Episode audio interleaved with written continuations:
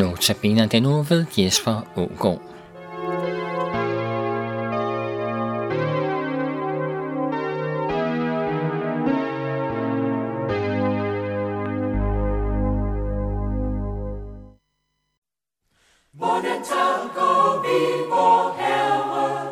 For sin søn herned. Mange skønner så stor en kærlighed. Deres onde sådan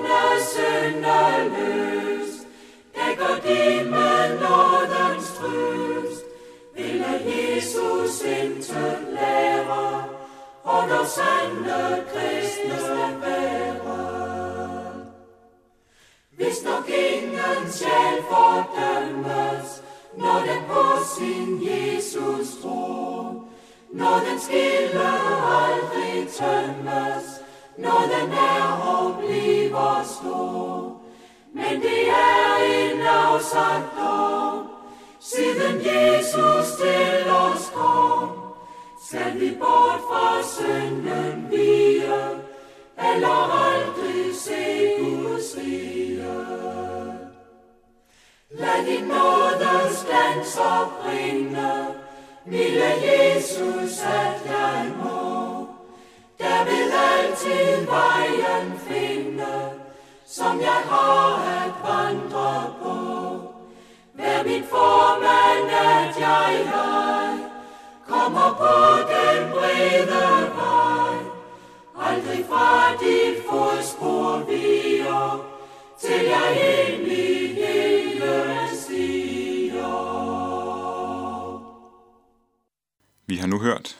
hvordan takker vi vor Herre af Brorson.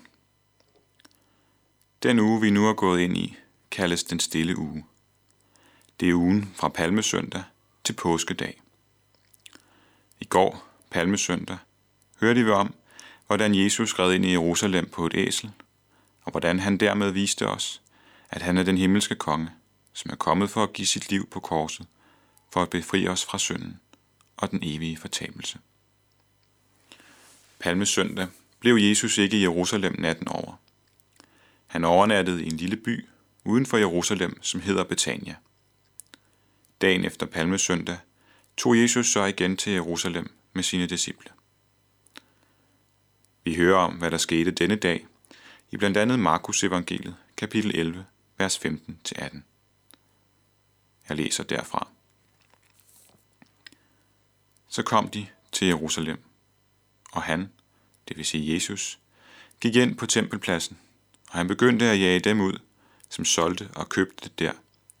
Og han væltede vekselerernes bord og duehandlernes bænke, og han tillod ikke nogen at bære deres varer over tempelpladsen. Han belærte dem og sagde, står der ikke skrevet, mit hus skal være et bedehus for alle folkeslagene, men I har gjort det til en røverkugle. Da Jesus kom ind på tempelpladsen, var der en vældig aktivitet. Der var handlende, som blandt andet solgte duer. Dem kunne jøderne købe for at ofre dem i templet. Der var også vekselerere, som sørgede for, at jøder, som kom fra fjerne dele af verden, kunne få vekslet deres penge, så de kunne købe de offerdyr, som de handlende solgte. Vi må her huske, at det var Gud selv, som havde foreskrevet, at der skulle ofres i templet. Derfor kan man umiddelbart tænke, at det der var smart nok, at de handlende og vekselerende var rykket ind på selve tempelpladsen. Så kunne de jøder, der skulle ofre, let og hurtigt få vekslet deres penge, få købt et offerdyr og få det offret. Det var en god udnyttelse af tiden. Det var effektivt, og det fungerede. Men Jesus jager de handlende ud. Han vælter vekselerernes borde og duehandlernes bænke, og han tillader ikke nogen at bære deres varer over tempelpladsen. Det er dramatisk og drastisk, vil nogen nok sige. Hvorfor gør Jesus det? Var det ikke fint med en hurtig og effektiv måde at få ordnet offrene på? Jesus begrunder sin handling med en henvisning til det gamle testamente. I Isaias' bog, kapitel 56, vers 7, siger Gud, Mit hus skal kaldes et bedehus. Templet skulle være et sted til bøn. Det skulle være et sted, hvor den hellige Gud var nær, hvor han gennem de ofre, som skulle bringes, ville minde mennesker om, at de var syndere, der havde brug for, at der blev bragt et offer for deres synd. På den måde ville Gud i dem skabe bønden. Gud, vær mig synder nådig. Det var ikke sådan, at offrene var noget i sig selv. Det, som var afgørende, var den bøn, som offrene skulle virke og udtrykke. Gud, vær mig synder nådig. Det var derfor ikke meningen, at offrene skulle klares på en smart og effektiv måde. Tværtimod. Der skulle være tid til det og ro til det, så budskabet kunne trænge ind. Du er en synder. Du har brug for en frelser. Jesus siger, at templet er blevet gjort til en røverkugle. Det var sket ved, at templet er blevet fyldt med mennesker, som var blevet ligeglade med synden, som ikke søgte om noget for den, og som ikke ønskede at omvende sig og gøre op med synden. Offrene var blevet adskilt fra angeren og bønden om syndernes forladelse, og var nu bare noget, der skulle ordnes. Når det var gjort, tænkte de, så kunne man have det godt med Gud og gå ud og synde videre, for nu havde man jo offret. Teksten om tempelrensningen er en alvorlig advarsel til os i dag. For hvordan står det til i vores liv? Er det et bedehus eller en røverkugle? Er vi blevet ligeglade med synden, så vi har mistet bønden? Gud, vær mig synder nådig. Skal det med at læse i Bibelen og gå i kirke bare ordnes hurtigt og effektivt, så vi, når det er gjort, kan gå ud og bare leve videre, som vi vil? I den stille uge, som vi nu er gået ind i, er det godt at tage tid til netop stillhed. Tag tid til at sætte dig i ro med din Bibel og læse i den. Du kan for eksempel læse nogle af de kapitler, som beretter om påskens begivenheder. Men inden du læser, så bed Gud om, at han gennem ordet må skabe bønden i dig. Gud, vær mig sønder nådig. I stillhed med Guds ord vil han måske afsløre ting i dit liv, som du ikke bryder dig om. Men du må ikke gemme det væk. Læg det frem for ham. Bekend det for ham og bed bønnen. Gud, vær mig sønder nådig. Når den bøn har plads i dit liv, er du i bedehuset hos Jesus. Han, som på korset gav sit liv som betaling for din synd. Lad os bede. Rensag mig Gud og kend mit hjerte. Prøv mig og kend mine tanker. Se efter, om jeg følger afguds vej og led mig af evighedsvej. Amen. Vi skal nu høre sangen I dag er nådens tid, som er skrevet af Brorsen.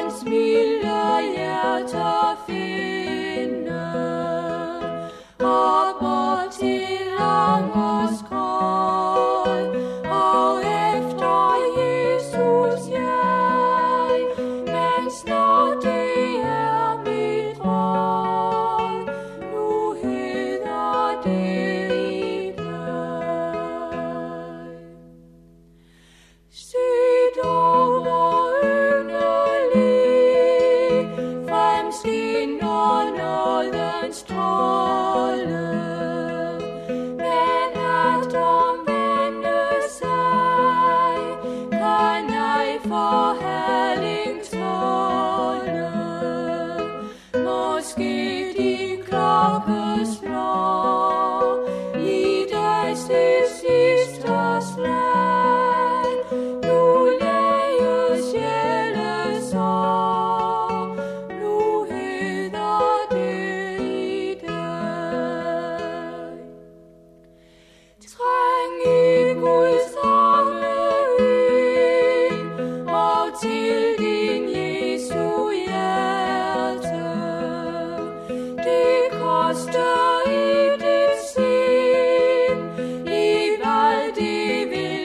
ice melted.